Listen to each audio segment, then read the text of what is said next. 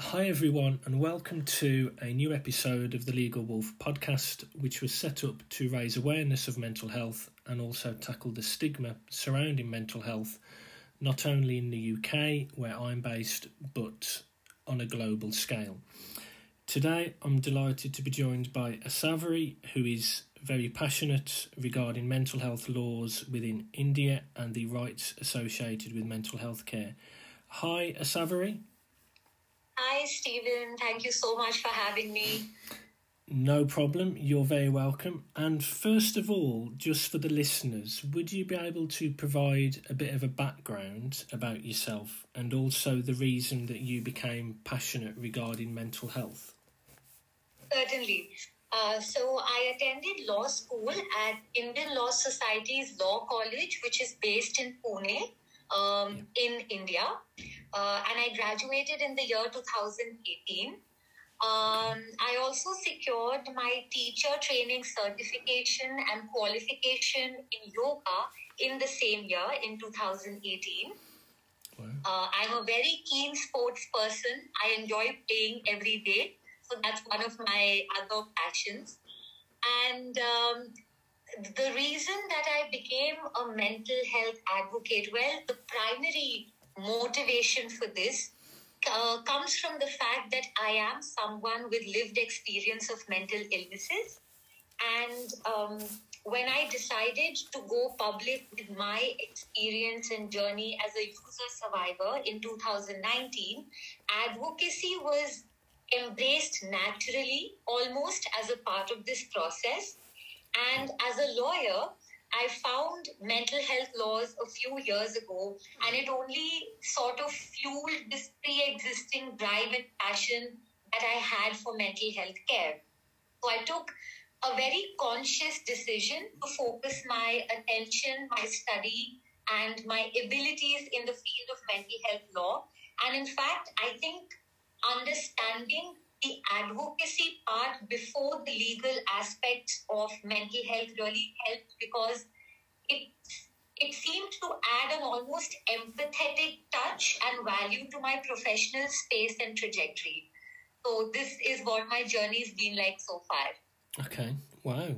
And in terms of the lived experiences of mental health that you yes. had, um, how did you come to terms with dealing with those lived experiences and, and what journey have you been on?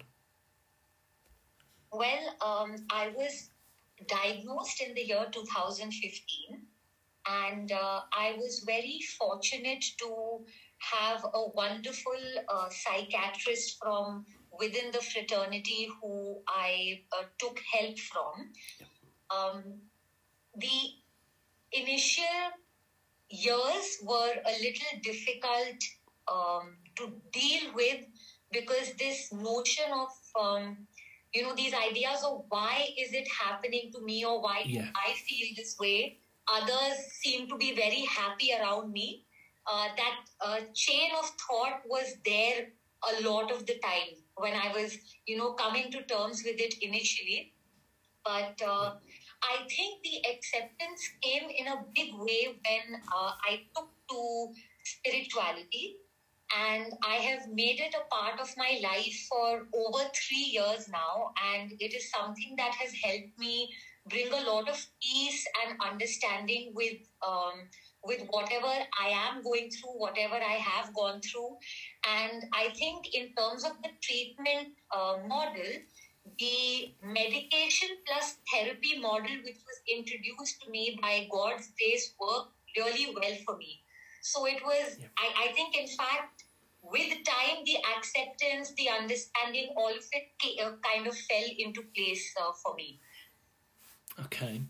And then obviously, um, there has been a previous episode where I've discussed the Indian Mental Health Care Act, which yes. was in 2018, which I found fascinating because right.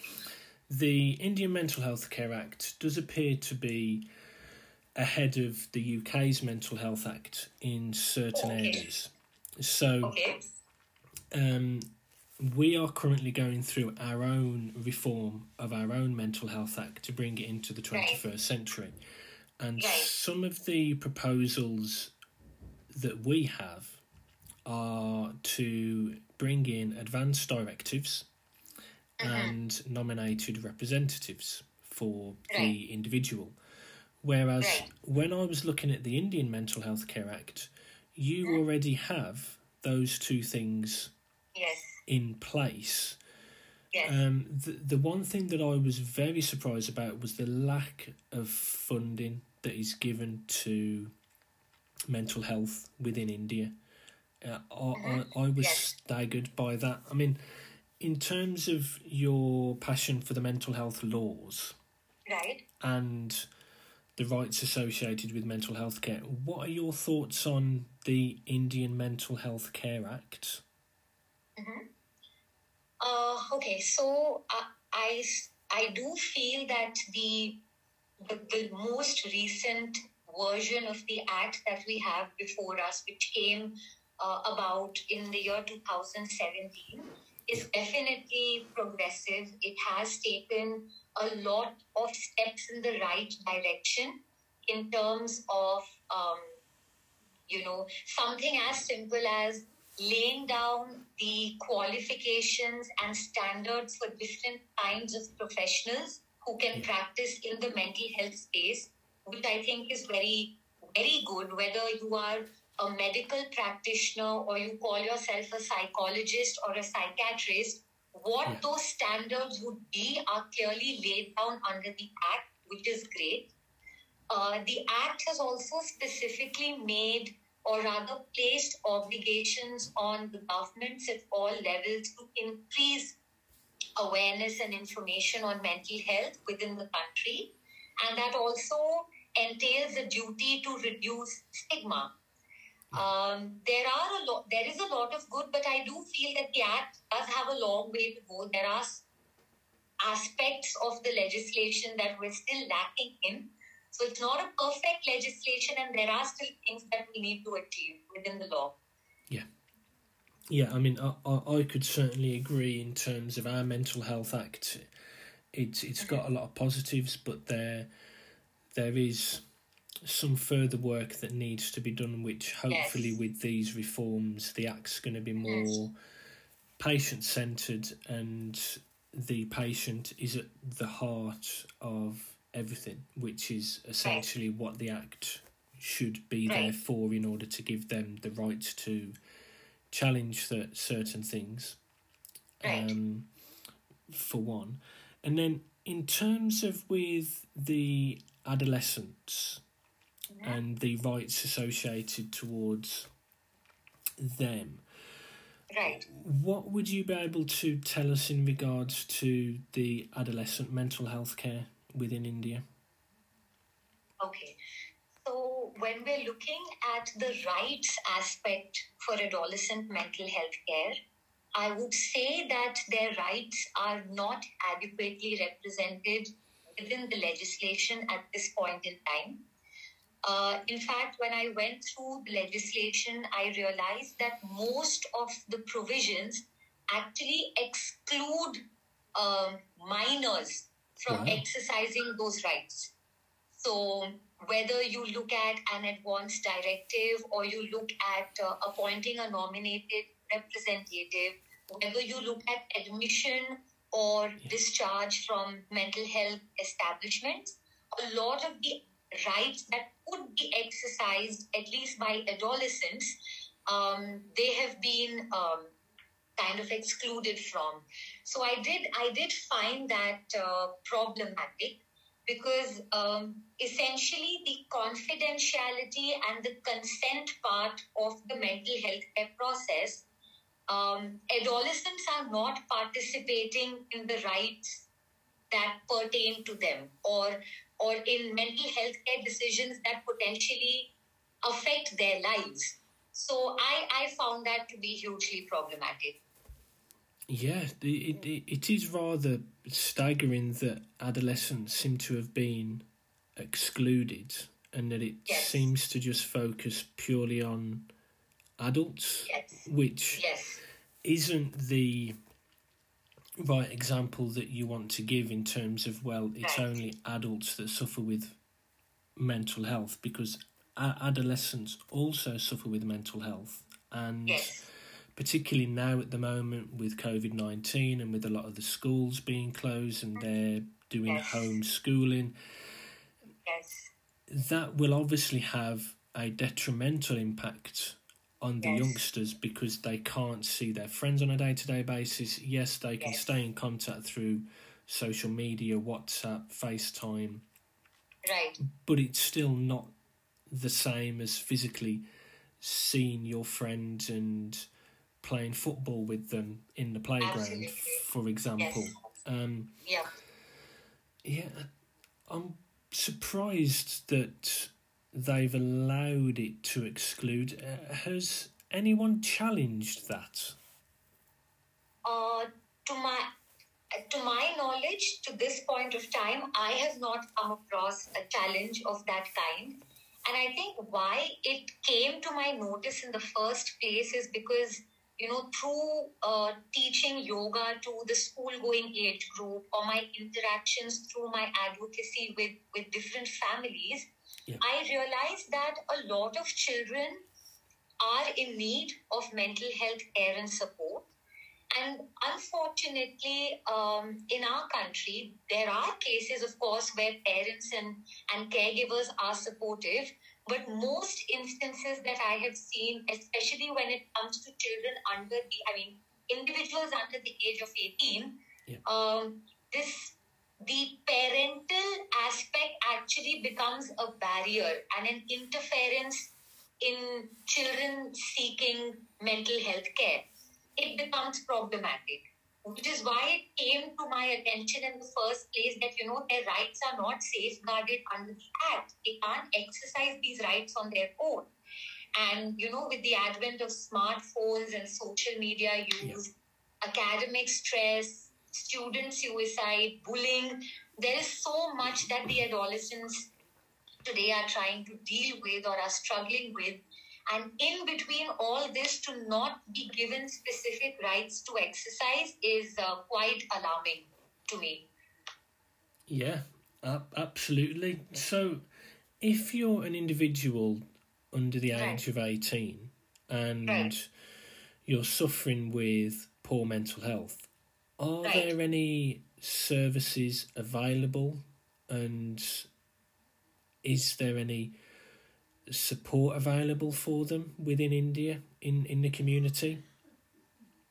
Uh, well, I think uh, a lot of, um, at least based on my personal experiences, a lot of the adolescents have phones now. So they either choose to speak to their friends or, you know, they'll, they'll carry out a Google search and maybe try to find out what's going on. Yeah. But accessing the services can become quite problematic uh, when it comes to you know, we need consent of your parents because you're less than 18 years, or, you know, the payment towards taking a, a, a consulting or consulting with a mental health professional. I think during the COVID time, there could have been some solace for adolescents because a lot of um, helpline numbers came up. And I think speaking over the phone um, might be easier. It might be an easier way for them to seek mental health care. Yeah. But in terms of, um, if you look at community care or community services, most of these can be accessed only via the parent or uh, the caregiver. So, you know, if they have somebody at home who's opposing, uh, you know, their mental health care treatment or they are not comfortable speaking to, it can become problematic for them to seek mental health services.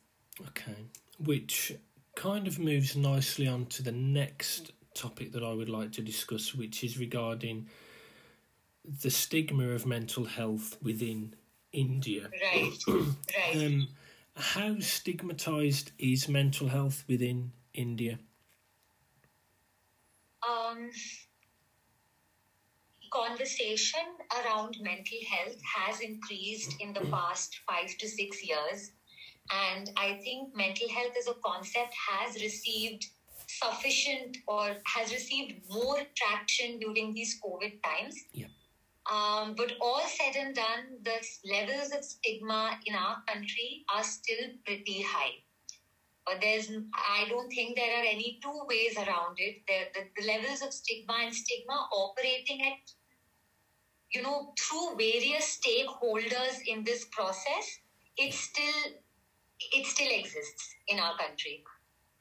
Okay, because I know one thing that I've noticed since COVID is that there have been more conversations around anxiety and depression yes. because a lot of people are feeling something that they haven't necessarily felt before because yes. prior to COVID, obviously life was very busy and people were driving to various places for appointments and commuting to work, and then all of a sudden, life literally changed overnight. Well, in, it, it did over here when our first lockdown came in. Right. Um, and then I think over the last few months, there is starting to be more of a conversation mm-hmm. around anxiety and depression, but yes. the more serious diagnoses in terms of paranoid schizophrenia, personality disorder, bipolar, right. still have quite a lot of stigma attached yes. to them. Yes. Is there within India um, social shame regarding mental health? I'm sorry, Stephen, I didn't catch your question. So, within India, is there social shame around mental health. So, for example, if someone is suffering from a mental health problem um, right. and their parents can't fully understand that, is, mm-hmm. is there social shame when people discuss mental health within India? Okay. So, uh, to start off, um, most people don't speak about their mental health or uh, mental illnesses very openly. And uh, I think, uh, you know, speaking about social change is still uh, steps away because the stigma is sometimes beginning as, you know, as um, proximate is the self inflicted stigma that exists, and also the kind of um, stigma and stigmatizing statements that are made by immediate family members, which uh, does cause hindrance to the recovery and healing process. So people aren't very open about it. Um, I I mean, maybe by virtue of the work that I'm into, I do come to know of a lot more such instances. But that is only because I think these people are involved in the mental health care uh, sector. Maybe a small fraction would not be from the mental health or related sector. But uh, otherwise, no, the conversation or speaking openly about um, feeling depressed or going in for therapy or I need medication or I or I am on the supportive medication. These are not conversations that uh, are seen at least in our social setup. Okay, and then that moves on to another topic that I would like to discuss in regards to how can the stigma be changed, not only within India but right. on a global scale. How, how do you feel? we can normalize the conversation around mental health? Well, um, I know this is one of probably one of the most cliched answers that you might have gotten on this topic, but I think uh, generating awareness is at the core of um, of reducing stigma. And when I look at you know putting out authentic and uh, you know, authentic information about mental health, about mental illness, I look very keenly at involving the education sector at all levels. Uh, I am in favor of, you know, psychoeducating individuals from the time that they come into school all the way to university or college. So this can be something as uh, simple as speaking to children under the age of 18 about how they are feeling in schools, uh, introducing wellness uh, based or mental health based subjects in schools, maybe even offering mental health law in law colleges. Um, Yeah. Speaking about mental health more openly from a young age is something which I'm sure will, you know, lead to well informed, happier, and healthier individuals as they move into adulthood. Um, also, um, probably, I mean, this is just, it, it's just my opinion, but I hope that more people who have lived experience uh, uh, find it in them to come out in the open and share their stories of hope and of recovery because I think that goes a long way in in helping somebody else. Or you know because I also received those messages of hope when I was in a very dark space and seeing someone who has battled this, multiple people who have gone through this and are living full and complete lives today, and even some who are not. But having a clearer idea from from other user survivors gave me a lot of motivation to keep going. Uh, so I think that is another thing that can help to challenge stigma and not just people who are in the mental health space, but people from all walks of life doing different jobs, having very different career choices, so that people know that you can carry on with different kinds of jobs. There are people all over the world who are, you know, who are living with mental illness, but are also working in, you know, varied professions and doing wonderful things with their lives as well. And, um, you know, professionals also, mental health professionals, I think, play a large part in reducing the stigma. So I feel the interactions that um, uh, people have with mental health professionals, how they portray the scenario and how they speak to their clients, it, it, it makes a lot of difference in how the stigma is perceived by people. Yeah, no, I absolutely agree, particularly with the, well, with all, all of the points, but particularly the education one. And Right. I, I hadn't thought of the option of a, a module of mental health law being on the syllabus at, at college Hmm. because I know over here in the UK, mental health law, as far as I'm aware, isn't necessarily an option on the LLB law degree. Right, You right. you can do mental health law as a master's, but Correct. there's not many universities that offer that service. Absolutely. And I I also feel, and I've mentioned this on previous episodes, in that education is so important and vital in tackling the stigma and raising Absolutely. awareness.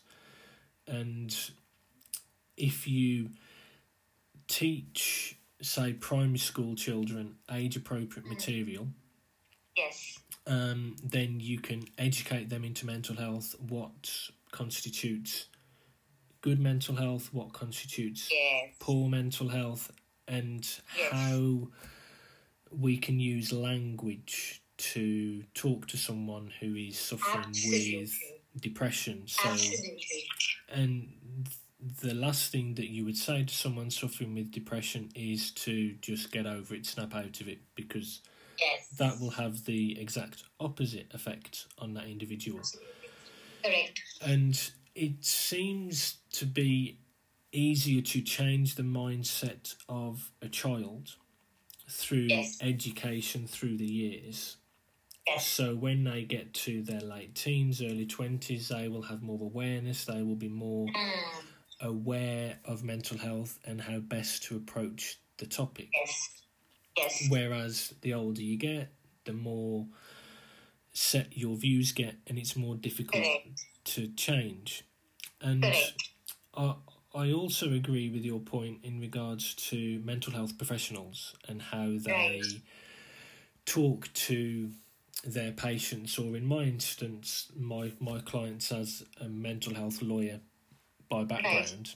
And I always tend to try and change the way that I talk to an individual depending Yes. on their diagnosis. So it would alter with someone who suffers with a learning disability, Mhm. and my interaction would alter if I was talking to someone who suffered with autism, Mhm. and likewise with paranoid schizophrenia, bipolar. Yes. Um, and I, I also think that is important because you, you can't talk to everyone who has a mental health problem the same because they all have their own individual backstory. Absolutely. And then obviously, being a lawyer, when you build a rapport with that individual, you get to know how they react to certain things so Yes. you know how to word things in order for them Yes. not to um, react the wrong way. Correct. And another point in terms of tackling the stigma, I would say, would be the use of social media because. As, as we know, there is a very positive side to social media, and then you've got Yes. the very negative side of social media, whereby there's a lot of trolls, there's a lot of online abuse, Yes. and if if you promote mental health in a good light on social media or you have influencers who talk Right. about mental health who have a lot of followers Right. then you could essentially start to not overnight but you could start to normalize the conversation i mean Yes. what's your thoughts on social media Uh, oh, okay, so would you mean social media as a tool to further the advocacy or social media in general impacting mental health? Like, what what context would Um, you be asking this in? let's let's talk about both Okay. Um, and let's start with the impact that it can have on people's mental health. Right. Uh, for me personally, I, I always joke, uh, you know, um, uh, with friends that uh, social media and I have a very complicated relationship. And, uh, you know, there are, there, there are multiple times in a year that I delete my account or I deactivate, I just go off the radar because Wow. something online would trigger me Yep. and uh, you know the the reaction is quite extreme i said no no i just i want to break completely i don't want anything to do with social media so i think but you know there are of course there, there are a lot of positives to social media as well but i think how each one of us uses social media becomes very important Yeah. um, it, at the end of the day, it is a tool, or you can consider it for entertainment purposes. And I have, you know, with time, uh, I have become more aware about what kind of social media usage works best for me and what kind of uh, practices actually make me feel worse. So with with that awareness, I've actually developed a routine that I'm more careful about how I'm using social media because I think if used without applying any thought whatsoever, it is something that can affect the person's mental health adversely without Yeah. them even realizing it at times. Yeah, no, that is a, a very good point that it should be used for a force for good in order to Yes. um, implement social change and to start a conversation in regards to mental health because the only way the conversation is going to be normalized is if we all Mhm. talk about it more often and we have people Yes. with lived experiences coming out Yes. and talking about their lived experiences and how they've Right. Worked through Right.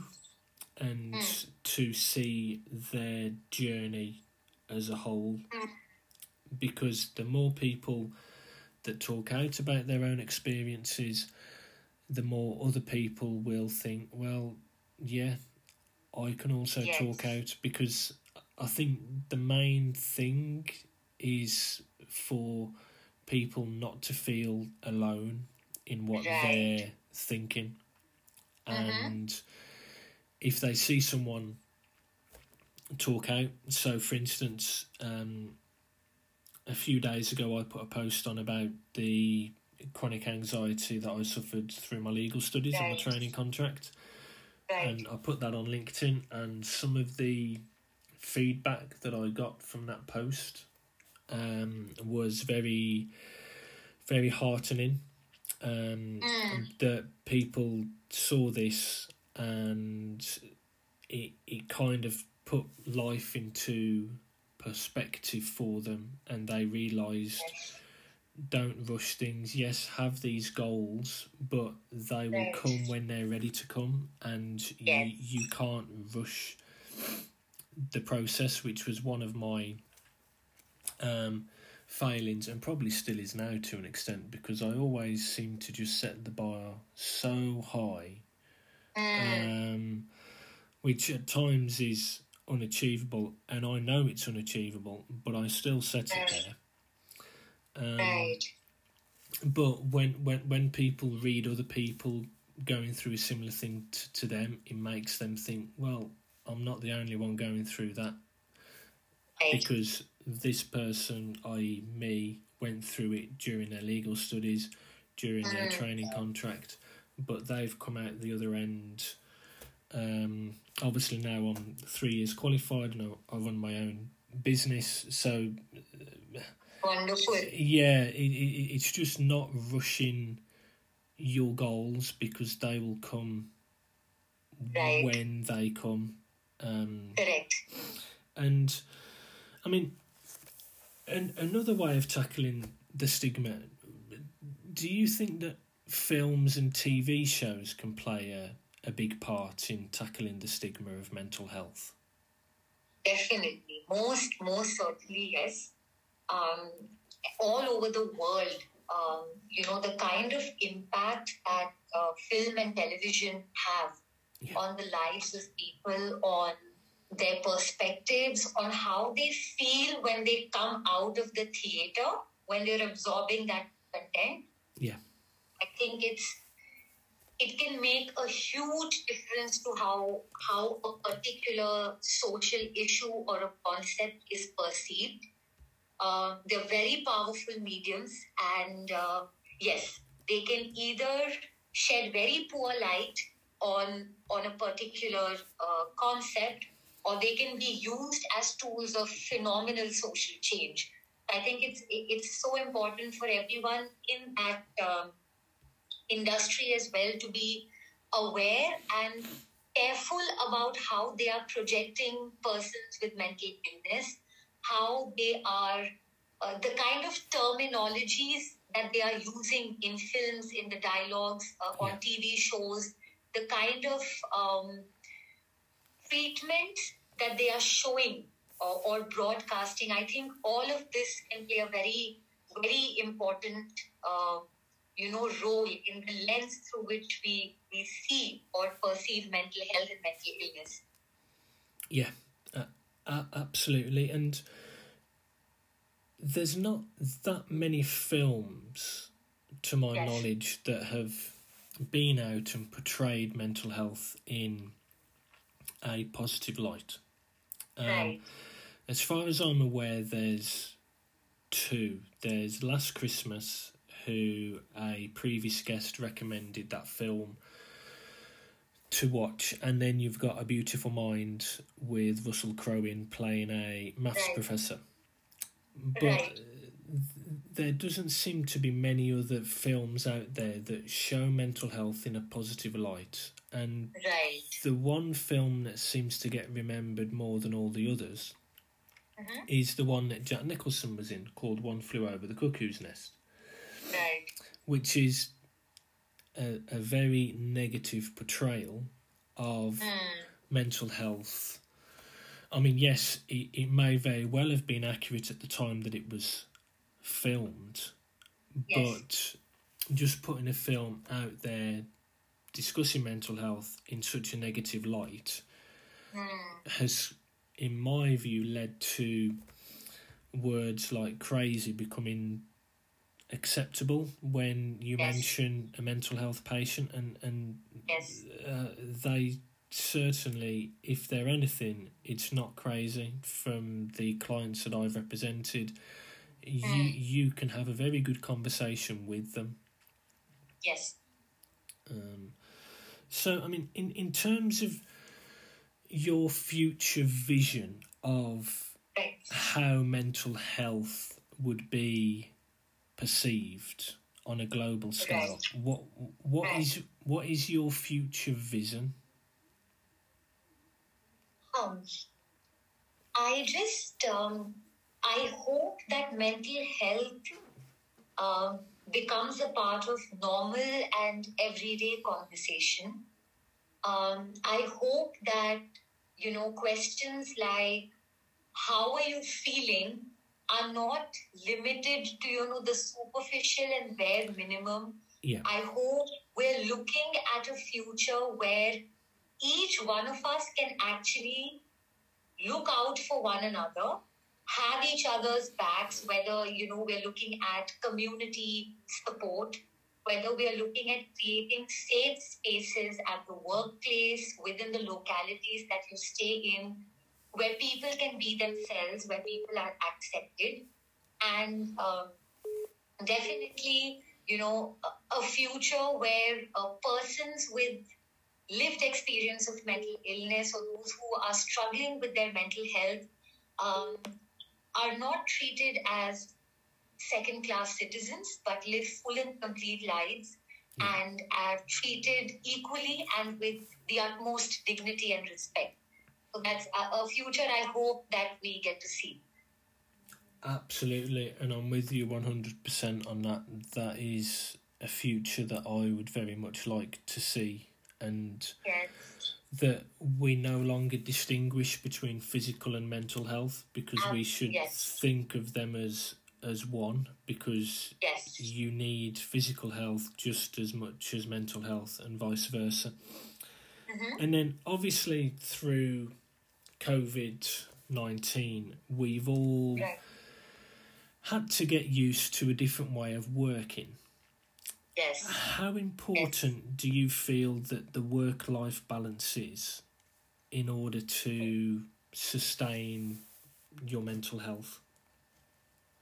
Okay, so um, when when I when I think of work life balance, I believe that it's a major determinant of mental health, and it does have consequences on a person's individual health parameters as well. Um, interestingly, Stephen, when we spoke the last time, you mentioned how people in the UK are appreciative of the work from home uh, situation Yes. during the lockdown. Yeah. And, you know, I'd actually reserved the point so that we could bring it up in the podcast. But in India, the case is very different.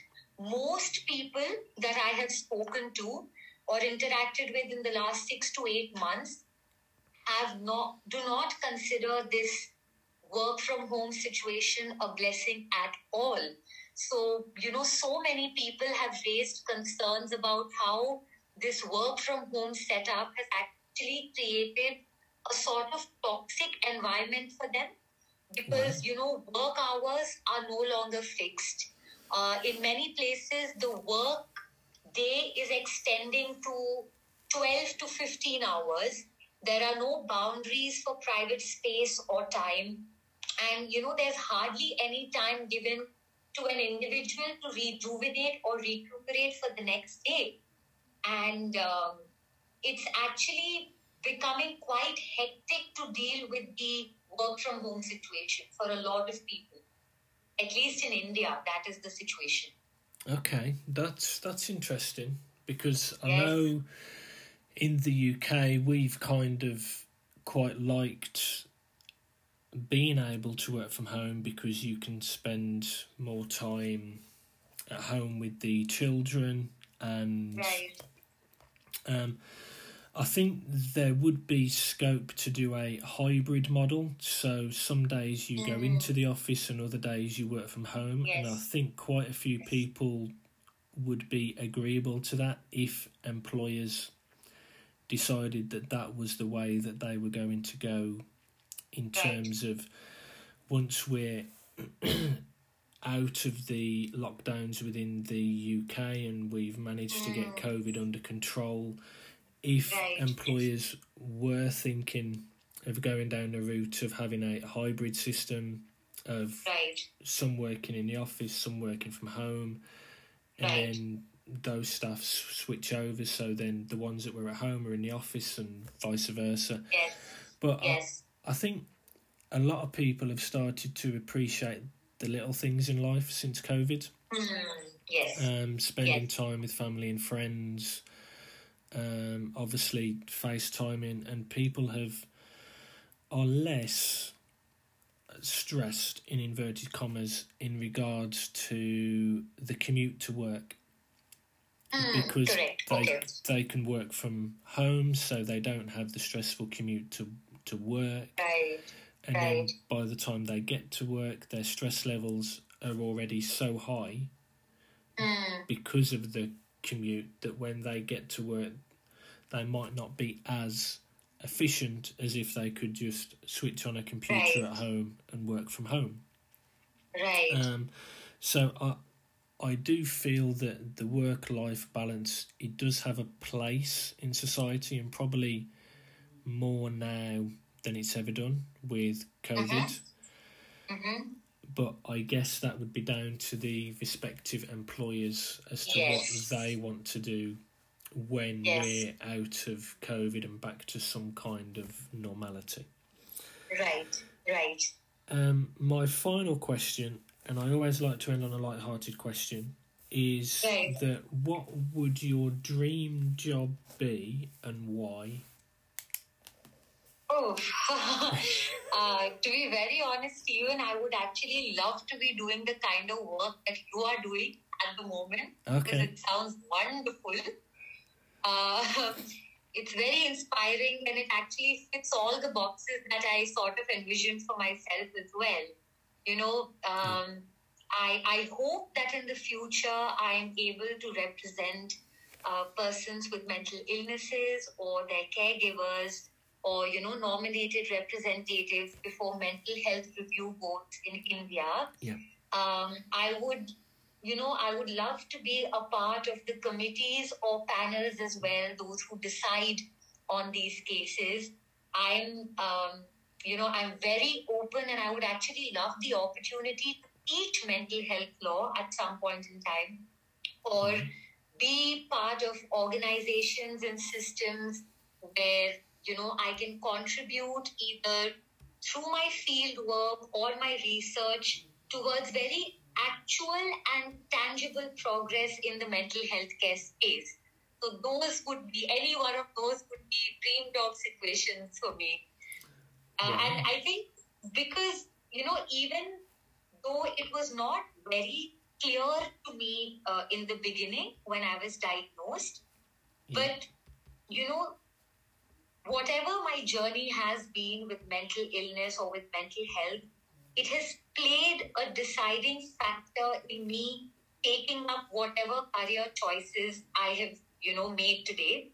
Yeah. And, you know, to understand other aspects of mental health care, to spread awareness about them, has given me a sense of direction and purpose which was lacking for me initially.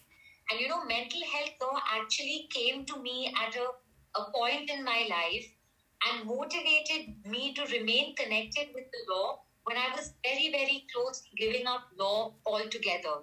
So I Wow. think so much of, yeah, so much of what I have gone through has kind of guided me in the direction that I am in today. And I'm, I'm very grateful for, for all of it, for the entire, the good and the bad, but I'm very grateful for it. and that is such a, a positive um, way to end this podcast. It's been an absolute pleasure to have you on, and I'm sure the listeners will have taken a lot of insight from today's episode. Um, and yeah, as as I say, absolute pleasure to have you on, Asaveri. Thank you so much, Stephen. It's been wonderful speaking to you. Thank you so much, and thank you for all the good work that you're putting out. And that concludes today's episode with Asaveri. Please feel free to leave a review if you enjoyed today's episode and like and follow the Legal Wolf Instagram and LinkedIn pages to stay right up to date with the latest content. Thank you.